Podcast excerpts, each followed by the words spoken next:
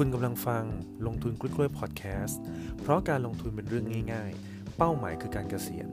ติดตามเราได้ทางแฟนเพจ YouTube และ Blockdit ลงทุนกล้วยๆด้วยนะครับ สวัสดีพี่ประภาสนะครับ และเพื่อนๆทุกท่านสวัสดีครับ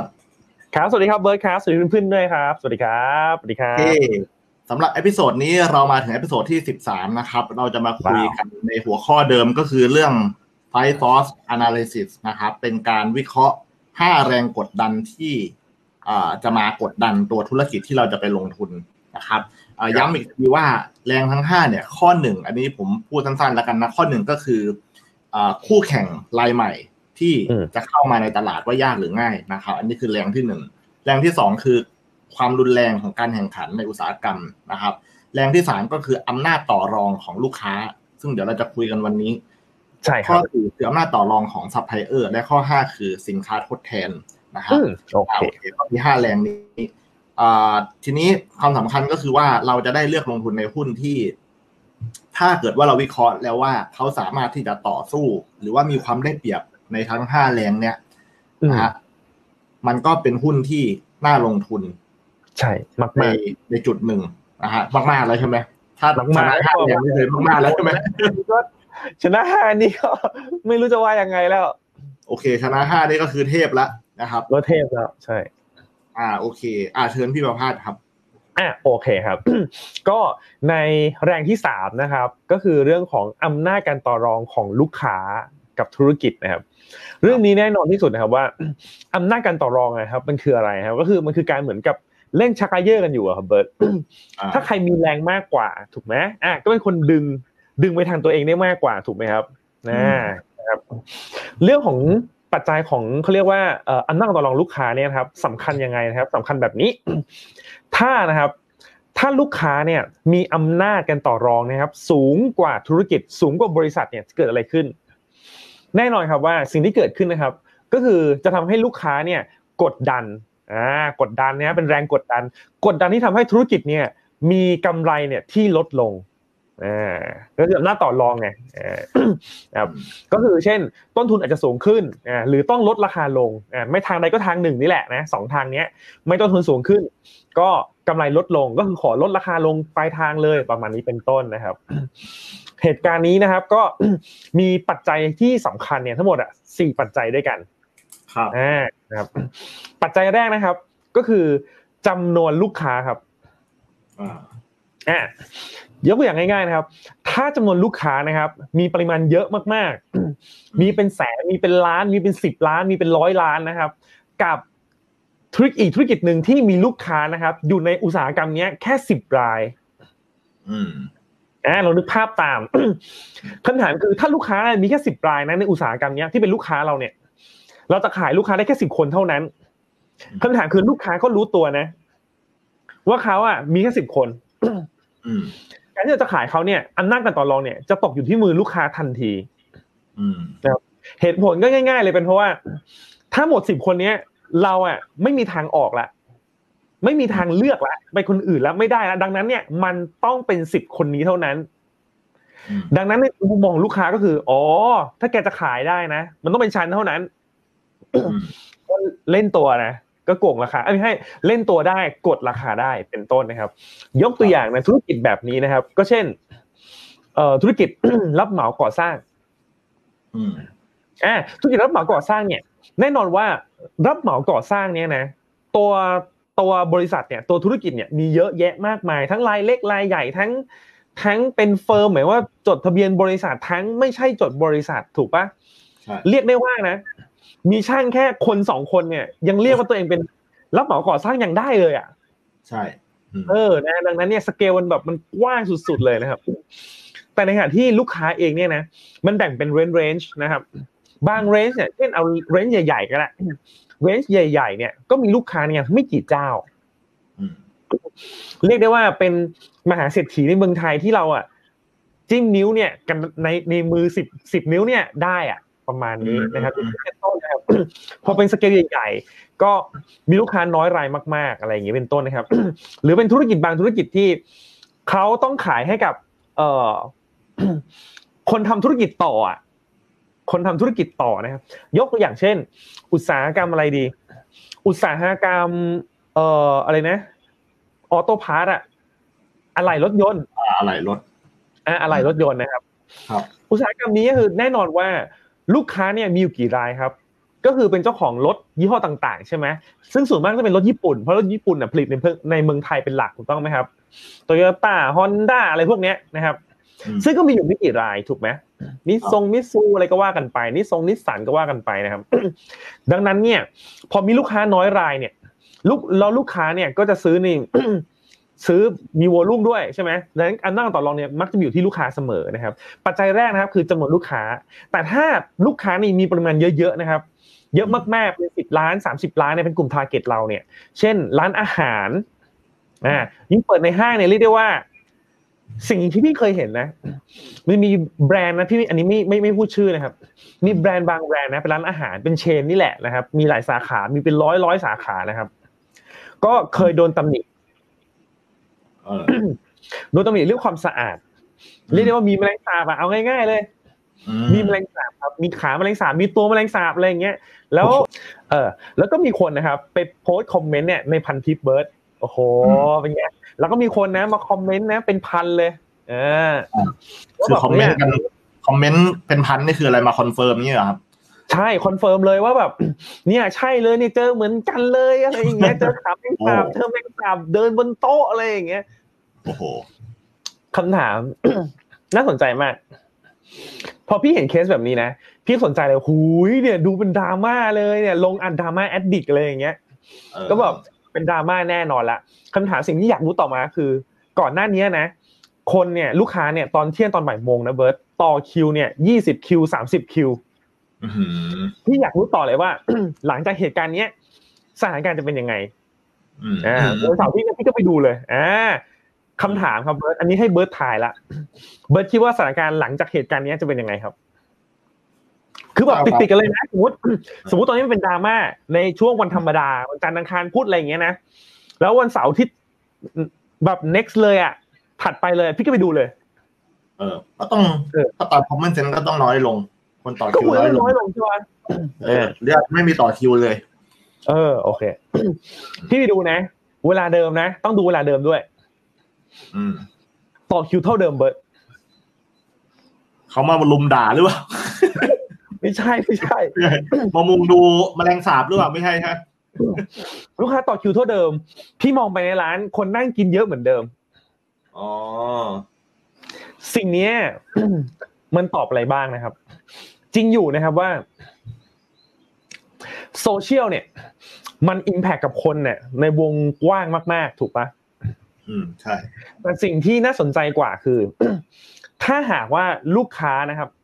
มีปริมาณมากจริง ๆอะเบิร์ตอืมเป็นกลุ่มใหญ่จริง ๆ เนี่ย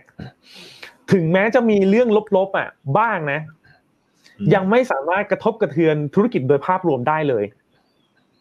อืม คือถ้าปริมาณลูกค้ามันมีเยอะจริงๆ มันจะแตกต่างกันนะ ยกตัวอย่างเช่น นี่นี่นี่ขนาดเป็นเรื่องตรงๆเลยนะนี่เป็นเรื่องความสะอาดเรื่องซีเรียสนะไม่ใช่เรื่องแบบ ไม่ใช่เรื่องแบบประมาณแบบดราม่าเรื่องอื่นไม่ใช่อะไรอย่างเงี้ยด้วยไม่ใช่เรื่องแบบมารยาทพนักงานคือไม่ใช่เออเออเรื่องแมลงสาบบนโต๊ะเนี่ยโต๊ะอินโต๊ะอาหารเลยเออ ก็สิ่งเนี้ยมันเป็นตัวพรูฟเหมือนกันว่า ถ้ามีปริมาณลูกค้าเนี่ย ในปริมาณเยอะจริง ๆอะเบิร์ตคืออย่างนี้นะ คุณภาพธุรกิจเนี้ยนะ มันขึ้นอยู่กับว่าเราเนี่ยเอ่อคาดหวังหรือว่าโฟกัสลูกค้ากลุ่มไหนด้วย ถ้าเราคาดหวังลูกค้าเนี่ยกลุ่มบนๆนะ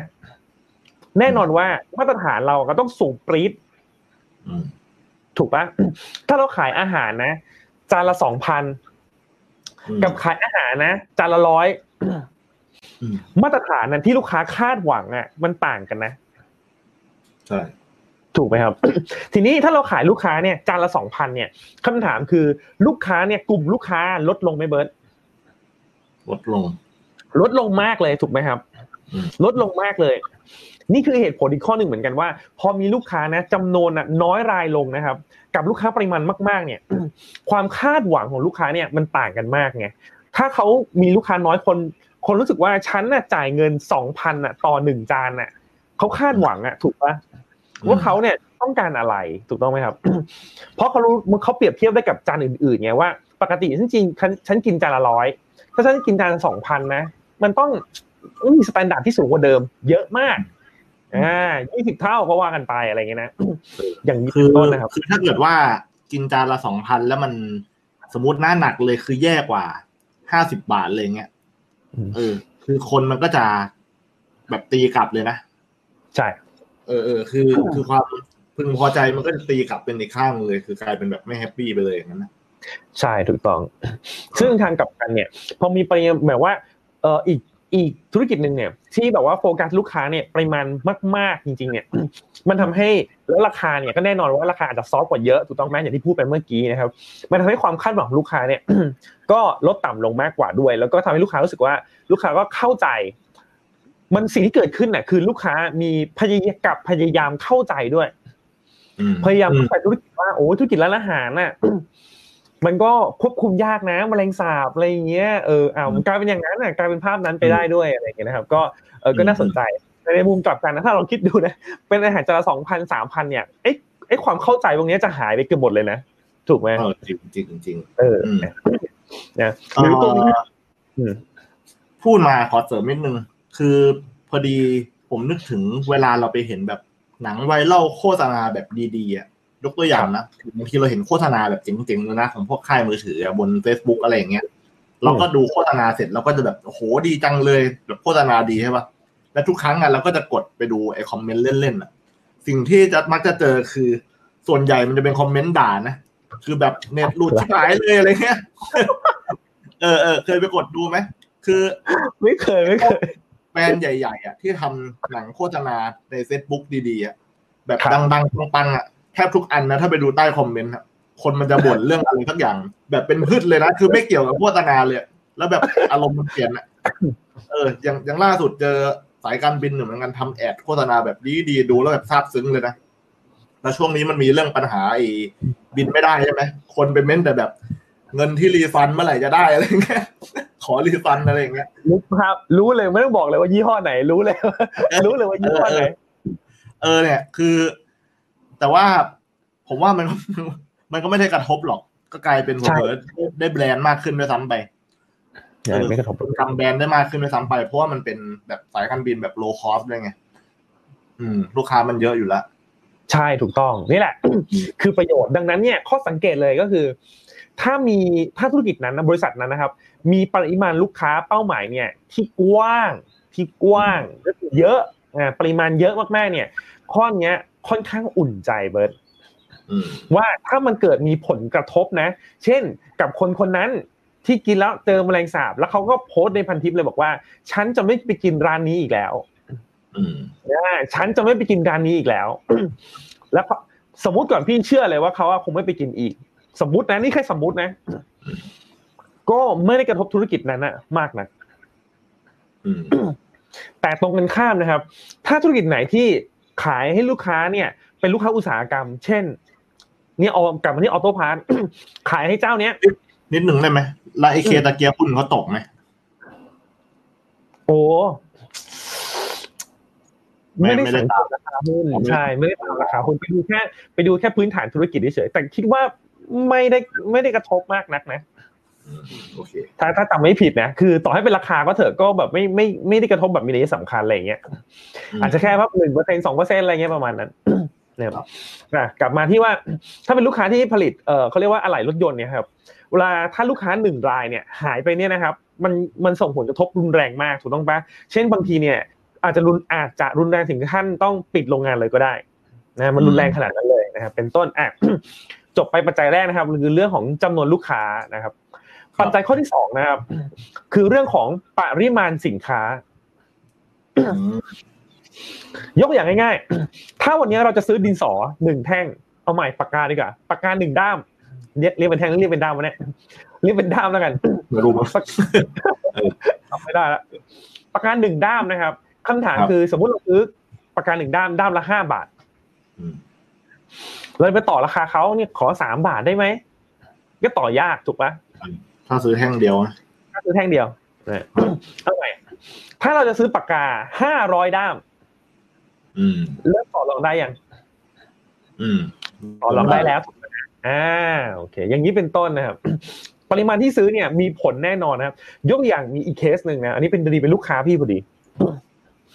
พอดีว่าพี่ทำธุรกิจเฟอร์นิเจอร์ด้วยใช่ไหมครับก็เดี๋ยวนี้หลังๆก็จะมีแบบเป็นธุรกิจรับเหมาด้วยครับลูกค้าเนี่ยก็ไว้ใจแล้วก็จะซื้อทีวีด้วยนะเอออ่า ซื้อทีวีซื้อทีวีซื้อทีวีจากที่ ที่ขายเฟอร์นิเจอร์ขายโซฟาไม่คือจริง ๆ แล้วลูกค้าให้หาทีวีให้ด้วยอย่างนี้อ๋ออืมอืมคำถาม ถ้าเราซื้อทีวีหนึ่งเครื่องเนี่ยต่อราคาได้ไหมก็คงแล้วแต่ร้านต่อได้นิดหน่อยใช่ไหมต่อได้นิดหน่อยถูกไหมเออพอดีลูกค้าคนเนี้ย จะซื้อทั้งหมดอะยี่สิบเครื่อง เออเออเออเออเป็นไงซื้อเข้าบ้านนะเข้าบ้านนะไม่ได้เข้าโรงแรมไม่ใช่นะเข้าบ้านนะยี่สิบเครื่อง ต่อราคามีได้บ้านไหมกี่มีบ้านกี่หลังวะเนี่ยหลังเดียว ที่พูดหลังคือเดียวทีวียี่สิบเครื่อง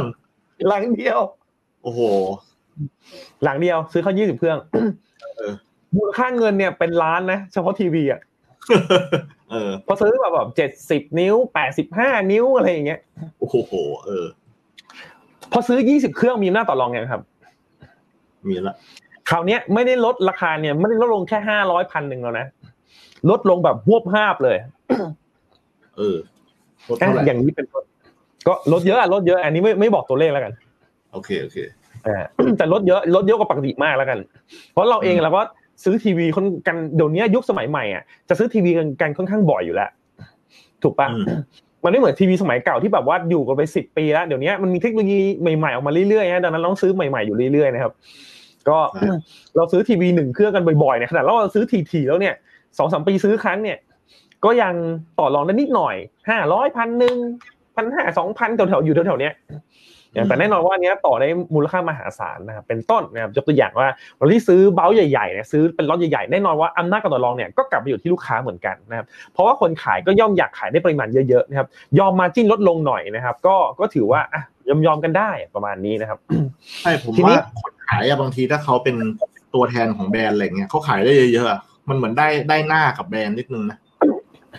จริง ๆ มันไม่ใช่แค่ว่าได้หน้านะเออ มันเป็นเรื่องได้อำนาจการต่อรองเช่นเดียวกันนะเบิร์ตอ่าใช่นั่นแหละ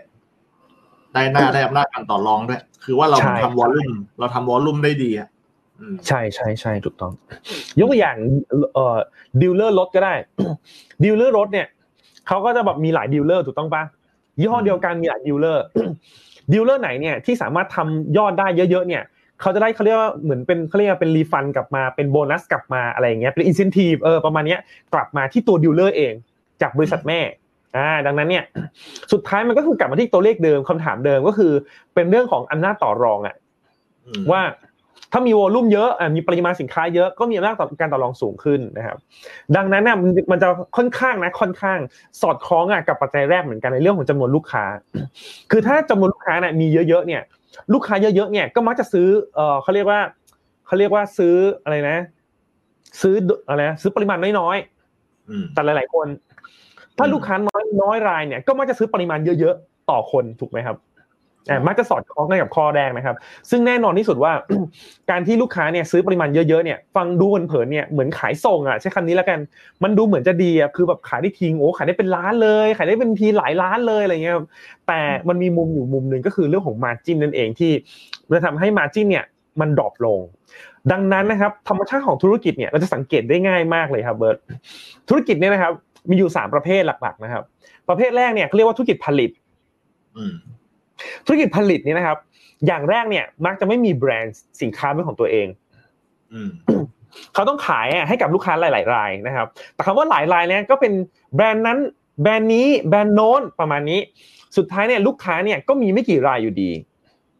แล้วทำให้เนี่ยลูกค้าแต่ละรายเนี่ยก็ซื้อปริมาณในปริมาณเยอะ ๆ ด้วยทำให้ทำให้อำนาจการต่อรองของลูกค้าเนี่ยสูงมากกับธุรกิจ และธุรกิจเนี้ยก็มักจะมีมาจิ้นที่ต่ำที่สุด ในบรรดาสาม สามธุรกิจนี้สามประเภทนี้ ธุรกิจที่สองเขาเรียกว่าธุรกิจเอ่อเทรดดิ้งก็คือค้าขายนั่นเองนะครับซื้อมาขายไปเนี่ยก็จะมีมาจิ้นเนี่ยที่สูงกว่าคนนี้ เพราะมักจะมีแบรนด์สินค้ายกตัวอย่างนะครับ ยกตัวอย่างโทรศัพท์มือถือ ยี่ห้อ Apple ก็ได้อ่า Apple เนี่ย มีใครเขาราคาขายนะ ประมาณเริ่มต้นประมาณสักสามหมื่นกว่าบาทอืมโดยเฉลี่ยนะสามหมื่นกว่าบาทคำถามต้นทุนผลิตสินค้าเนี่ยเบิร์ดคิดว่าราคาเท่าไหร่ครับ ต้นทุน ไม่รู้เลยว่ะเดาว่าห้าพันเดาเลยอ่าโอเค ใกล้เคียงมากห้าหกพันแถวๆนี้โอ้ต้นทุนสินค้านะห้าหกพันบาท แสดงว่าคนผลิตอะ ผลิตให้ Apple เนี่ย ต้องก็ต้องต่ำกว่าห้าหกพันถูกต้องไหมรัวใช่เออถูกไหมแล้วก็ยังมีมาจิ้นบางๆอยู่ในขณะที่ Apple เนี่ยมาขายเครื่องละสามหมื่นกว่าบาทนะกำไรประมาณหกเท่าตัว อืมอ่าอย่างนี้เป็นต้นแสดงว่าความแข็งแกร่งของของธุรกิจซื้อมาขายไปอยู่ที่การสร้างแบรนด์นั่นเองนะถ้าแบรนด์เขาแข็งแกร่งมีคุณค่ามี value ที่ให้ลูกค้าแล้วลูกค้าก็ยินดีอะที่จะจ่ายในราคานี้นะครับเขาก็สามารถเอ่อทำให้ราคาเนี่ยมันมันมีแกลที่ห่างมากได้นะครับ แล้วธุรกิจประเภทที่สามนะครับก็คือธุรกิจบริการนะครับแน่นอนธุรกิจบริการเนี่ยก็มักจะมีมาจิ้นเนี่ยที่สูงกว่าคนอื่นเขานะครับอ่าอย่างนี้เป็นต้นนะครับ ทีนี้ก็อย่างที่บอกว่า ไอ้เรื่องปริมาณสินค้าเนี่ยมันเกี่ยวข้องกันมากๆ โดยที่ประมาณว่าถ้าลูกค้าเนี่ยซื้อในปริมาณเยอะๆนะครับ ก็จะต่อรองกับลูกค้าไอ้ยต่อรองกับผู้ขายได้หรือโรงงานเป็นต้นนะครับ ดังนั้นไปสังเกตเลยว่า โดยธรรมชาติธุรกิจโรงงานนะครับ มักจะมีมาจิ้นต่ำนะครับ แต่มีข้อแม้ครับเบิร์ตครับ ข้อยกเว้นอันนี้น่าสนใจมาก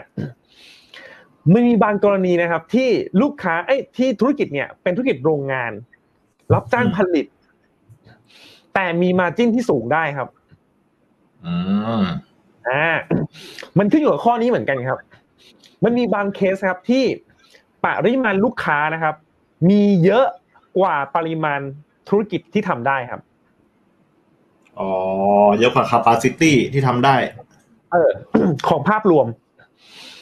และลูกค้าเนี่ยก็หาซื้อยากขึ้นหาหาซื้อยากกว่า อันเนี้ยเป็นข้อยกเว้นที่ต่อให้เป็นธุรกิจผลิตเป็น ธุรกิจโรงงานรับจ้างผลิตเลยนะ ก็ยังอืมสามารถมีมาจิ้นที่ดีได้ ดังนั้นอันเนี้ยจะเป็นเรื่องที่ยากลงไปอีกหน่อยหนึ่งที่เราจะต้องมาไฟเอาว่า เอ๊ะแล้วธุรกิจโรงงานคนเนี้ยเขามีปริมาณคนทำแบบนี้ได้อะในประเทศเนี้ย ในโลกเนี้ยมากแค่ไหน อืมอืมพอนึกออกเลยอ่า มันสุดท้ายมันจะกลายเป็นกับกับเป็นเรื่องนี้แหละเป็นเรื่องของจำจำนวนลูกค้ากับปริมาณสินค้า ว่าบางทีเนี่ยจำนวนลูกค้าเนี่ย เขาอาจจะแบบเป็นลูกเป็นลูกค้าองค์กรนะ เป็นลูกค้าองค์กร ยกตัวอย่างง่าย ๆ นะเอ่อยกตัวอย่างธุรกิจอย่าง Microsoft ก็ได้อืม Microsoft เองเนี่ย ขายซอฟต์แวร์ก็คือ Windows เออถ้าเราตัดก่อนนะ ถ้าเราตัด คือต้องบอกว่าลูกค้าเขาเรียกว่า end user เนี่ย จริง ๆ แล้วอะ ซื้อเขาน้อยนะนึกออกไหมแต่คนที่ซื้อจริงๆเนี่ย คือธุรกิจคือบริษัท อะอืมอย่างนี้เป็นต้นว่าจริงๆแล้วเนี่ยจริงอยู่ว่ามองมุมนึงเนี่ยก็คืออาจจะมองได้ว่าเอ้ยลูกค้าของของ Microsoft อะมันเยอะมากเลยนะ แต่ในความเป็นจริงแล้วเนี่ยมันมีข้อจำกัดว่าไอ้ OS เนี่ยที่ใช้เนี่ยมันมีจำกัดกว่า อืมอ่าก็คือตัว Microsoft เองหรือแม้แต่จะเป็นฮาร์ดแวร์อย่าง Intel หรือว่า AMD ก็ตามที่มันมีปริมาณ supply อะ จำกัดมากๆนะครับ ก็ทำให้ลูกค้าเนี่ยไม่มีทางเลือกเช่นเดียวกันนะครับ อันนี้ก็เป็นข้อจำข้อยกเว้นนะที่บางทีเนี่ยในหลาย ๆ อุตสาหกรรมเนี่ยเราต้องดูแต่ส่วนมากจะเกิดขึ้นกับโรงงาน ที่แบบโรงงานโรงงาน รับจ้างผลิตรับจ้างผลิต ไม่มีแบรนด์ไม่มีอะไรทั้งสิ้นคือแล้วก็แต่เขาอะไม่ไม่มีโน้ตฮาวด้วย ไม่มีสิทธิบัตรบางอย่างด้วยที่ปฏิบัติด้วยป้องกันคู่แข่งไม่ได้เลยอืมใช่ถูกต้อง แต่มันมันอาจจะมีเขาเรียกว่าเป็นความเชี่ยวชาญ เฉพาะด้าน เอ่อเป็นความยากในการทำบางสิ่งบางอย่าง อันเนี้ยมีนะมีอยู่จริงในในอุตสาหกรรมในเมืองไทยก็มีนะครับ ซึ่งอันเนี้ยก็เป็นเรื่องผมนึกอย่างนึงพวกอุตสาหกรรมไอทีนะแบบว่าสมมติทำแบบระบบ network ระบบ หรือว่า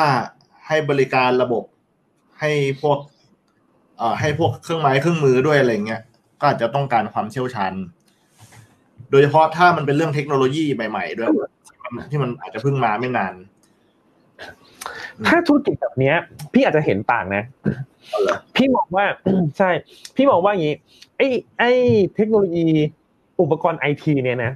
ส่วนมากเนี่ย มันไม่มียี่ห้อของคนไทย ใช่ มันเป็นยี่ห้อของต่างชาติหมดครับไม่ว่าจะเป็นฝั่งยุโรปฝั่งอเมริกาหรือฝั่งจีนก็แล้วแต่นะจะยี่ห้อไหนก็แล้วแต่ ทีนี้ถ้าเขาอยากขายเนี่ยโดยธรรมชาติแล้วเขาต้องเทรนอืม เขาต้องเทรนให้คนไปขายอยู่แล้วดังนั้นอืมพี่กับมองว่าถ้าในเรื่องของไอทีนะการติดตั้งการอะไรพวกเนี้ยใช้ความเชี่ยวชาญก็จริงแต่ทุกคนเนี่ยล้วนแล้วแต่ต้องถูกเทรนอะมาจากบริษัทแม่ที่ขาย ดังนั้นเนี่ยเขาบริษัทแม่อยากขายได้เยอะๆเขายิ่งต้องอยากขายอยาก train ให้เยอะๆนึกออกใช่ไหมอืมอืมอืมอืมอ่าดังนั้นอันนี้พี่อาจจะมองมองต่างนิดนึงว่าอาจจะยังไม่ไม่ใช่ไม่ใช่ความสามารถพิเศษแบบนั้นมันอาจมักมันมักจะเป็นความสามารถพิเศษในการผลิตอะเช่นแบบ เป็นแบบ super custom made ที่แบบยากมากๆอะไรอย่างเงี้ย คือคือที่ผมบอกอะมันมักจะเป็นเวลามันมีเรื่องใหม่ ๆ แบบต้นต้นยุคอะผมยกตัวอย่างอย่างอย่างช่วงสักแปดปีที่แล้วอย่างเงี้ยเราคิดภาพแปดปีที่แล้วนะถ้าเราจะอยากจะทำโมบายแอปขึ้นมาอย่างเงี้ยพอดีผมเคยทำงานในโรงแรมใช่ไหมและอยากหาบริษัทรับทำโมบายแอปอะซึ่งณวันนั้นมันเป็นเรื่องใหม่มาก แล้วเจ้าที่รับทำเนี่ยมันก็มีน้อย อ่าโอเค เป็นช่วงเวลา เออคือเรียกได้ว่าในในประเทศไทยเจ้าที่น่าเชื่อถือเนี่ยแบบหลักหน่วยอะที่รับทำ mobile app ได้ ซึ่งโอ้โหก็โก่งราคากันสุดตัวริมเลยเพราะงั้นเนี่ยประเด็นที่มาพูดนะ เป็นประเด็นที่น่าสนใจมากๆอย่างนี้เบิร์ตคำถามคือจังหวะจังหวะนั้น timing นั้นนะ เป็นจังหวะที่เป็นอย่างที่เบิร์ตพูดเลยก็คือ มีปริมาณเนี่ยของคนที่สามารถทำได้อะน้อยมากๆ แต่ความมีความต้องการหรือ demand เนี่ยของคนที่อยากจะทำ mobile app เนี่ยเยอะมากๆในช่วงเวลานั้นแต่คำถามคือ ความได้เปรียบอะณตรงนั้นเนี่ย มันอยู่นานแค่ไหนไม่กี่ปี เออ อย่างนี้เป็นต้น เป็นเป็นตัวอย่างที่ดีเป็นตัวอย่างที่ดีครับ บางครั้งเนี่ย เราต้องดูต่อด้วยว่าไอ้ความได้เปรียบตรงนั้นเนี่ย มันจะยั่งยืนแค่ไหน อ่าถูกไหมแต่ถ้าแน่นอนว่าในช่วงแรกๆนั้นน่ะเขาสามารถกอบโกยได้แบบมหาศาลมาจิ้นแบบโตระเบิดระเบ้อแต่อย่างที่บอกว่าเราลงทุนในธุรกิจเนี่ยก็ขึ้นอยู่ว่าถ้าเราเนี่ยอาจจะรู้อยู่แล้วว่าเฮ้ยเขาได้เปรียบมากๆเลยในช่วงเวลานั้นเราอาจจะเลือกลงทุนในธุรกิจแบบนั้น ไม่มีปัญหาเลย แต่เราต้องรู้ว่าเฮ้ยแล้วเดี๋ยวอีกไม่กี่ปีเนี่ยไซเคิลเนี้ยมันจะถูกแบบมีคนอื่นทำได้เยอะแยะเลย แล้วความได้เปรียบนั้นนะจะหายไป อันนี้เราต้องหยุดลงทุนถูกต้องไหม ใช่ใช่ถ้าเราจับกระแสแบบนั้นได้นะ ก็ไม่มีปัญหาอ่าแต่อย่างที่บอกว่าเราต้องดูต่อด้วยว่าเป็นประเด็นต่อเนื่องเลยครับเบิร์ดว่า ความได้เปรียบนั้นนะมันยั่งยืนหรือเปล่า มันเยอะมันยาวแค่ไหนอ่าโอเคครับอ่าเราไปปัจจัยที่สามกันต่อเลยแล้วกันนะครับ ครับผมปัจจัยที่สามเนี่ย คือการเข้าถึงข้อมูลของลูกค้าครับ ครับอ่าอันนี้สำคัญเหมือนกันนะครับ นี่คือยุคนี้เลยนะครับ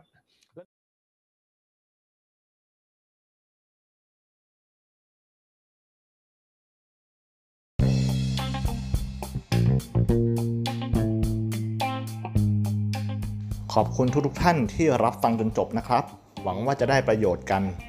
ฝากกดไลค์กดหัวใจ และกดติดตามพอดแคสต์ของลงทุนกล้วยๆ และคุณสามารถที่จะติดตามลงทุนกล้วยๆ ได้ทางแฟนเพจรวมถึง YouTube และ Blockdit ด้วยเช่นกันนะครับ สวัสดีครับ เจอกัน EP หน้าฮะ